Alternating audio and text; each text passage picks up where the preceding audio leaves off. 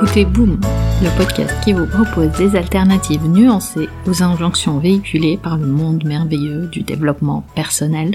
Et je suis Nadia Fulnori. Bonus de l'été, la sophrologie. Comment allez-vous?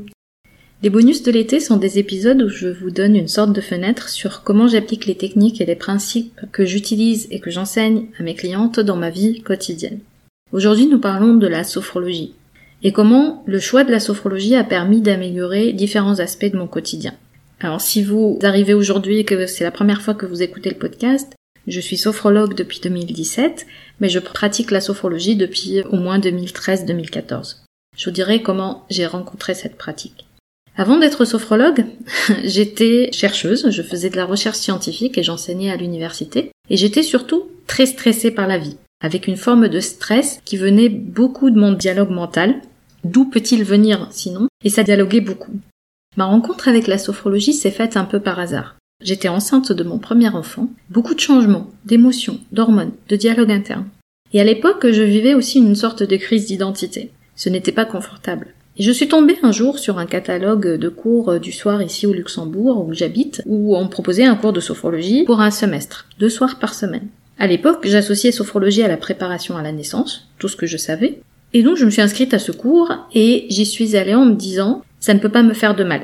C'était aussi mon état d'esprit de l'époque. Au bout d'un mois, j'ai expérimenté un changement incroyable. L'expérience en elle-même était incroyable.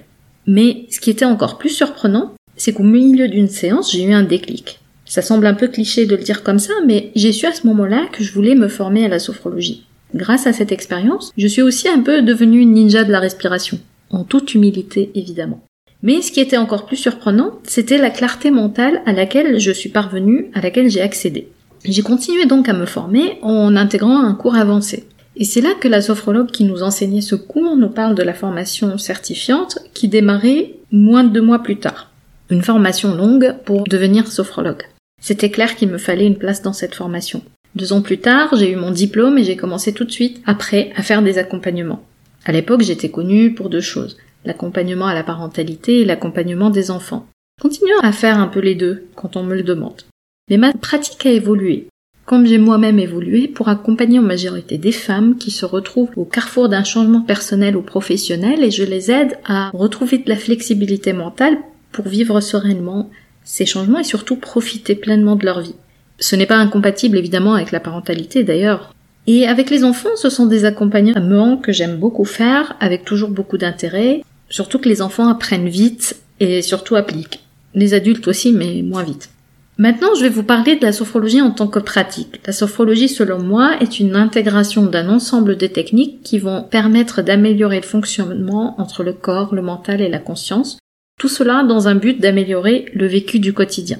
Et c'est une approche psychocorporelle qui va améliorer la conscience de soi, self-awareness, j'en ai parlé dans l'épisode 39, et renforcer un état d'esprit positif, parce que tout effet positif sur le mental va agir positivement sur le corps et inversement. Et toute l'expérience de la sophrologie va se baser de façon très simple et pragmatique sur l'importance du ressenti du corps au quotidien, le non-jugement des expériences que l'on vit, la relaxation comme un moyen d'accéder aux deux. Ce n'est ni une expérience paranormale, ni une médecine alternative. Mais c'est un apprentissage au quotidien. Alors concrètement, comment on fait, comment je fais? Je me base personnellement sur les quatre principes issus de la sophrologie. Premier principe, c'est le corps. La prise de conscience du corps était pour moi une révélation. J'en parle d'ailleurs dans mes cours en ligne. La pensée cartésienne nous fait croire qu'il fallait tout miser sur le mental. Et le mental est évidemment important, mais tout l'équilibre vient de la conscience du corps, et en tout cas l'harmonisation des deux. Le deuxième principe, c'est l'état d'esprit positif, ce qu'on appelle l'action positive dans le jargon des sophrologues. Tout ressenti corporel agréable ou toute expérience mentale positive va avoir un effet sur nos perceptions et sur la réalisation de nos objectifs. D'où l'importance de l'intention qu'on porte aux choses qu'on fait et surtout aux pensées qu'on peut avoir. Le troisième principe, c'est le principe de réalité objective voir les choses comme elles sont, en étant consciente de ce qui se passe dans mon corps à travers mes émotions et dans quelle mesure cette réalité intérieure va agir sur mon vécu. Et le quatrième principe, c'est la respiration, qui n'est pas un principe, mais une pratique fondamentale selon moi.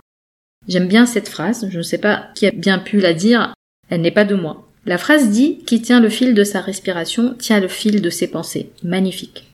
Prendre le temps de respirer, je ne le répéterai jamais assez, permet de faire une grande différence dans ce que nous vivons, ressentons et expérimentons. Voici les quatre principes que je vérifie tous les jours. Comment je me sens dans mon corps aujourd'hui? Comment mes émotions s'expriment dans mon corps? Quelle est ma réalité objective du jour? Qu'est-ce qui relève de la circonstance et qu'est-ce qui relève de la pensée? Et si je prenais quelques respirations pour me recentrer. Pour conclure, rappelez-vous que ce n'est pas parce que vous appliquez les bonnes méthodes que le bonheur vous est dû. Vous retrouverez les notes et les liens vers les références citées dans l'épisode sur boom.sofrelab.com. J'ai hâte de vous parler vendredi prochain sur votre application de podcast préférée. En attendant, nous pouvons continuer la discussion. Vous pouvez me retrouver sur mes réseaux sociaux via nedia.sofrelab.com. Ah, juste une dernière chose. Je compte publier des épisodes supplémentaires en bonus de façon moins régulière. Le meilleur moyen de vous assurer de ne rater aucun épisode et de vous abonner sur la plateforme de votre choix pour recevoir une notification à chaque fois que je mets en ligne un épisode. Et si ce podcast résonne en vous, vous avez plusieurs moyens de le soutenir, juste en en parlant autour de vous, en le partageant sur vos réseaux sociaux ou en mettant 5 étoiles sur Apple Podcast et un petit commentaire. Ça fait toujours plaisir. Un grand merci pour votre soutien et à très vite sur Boom.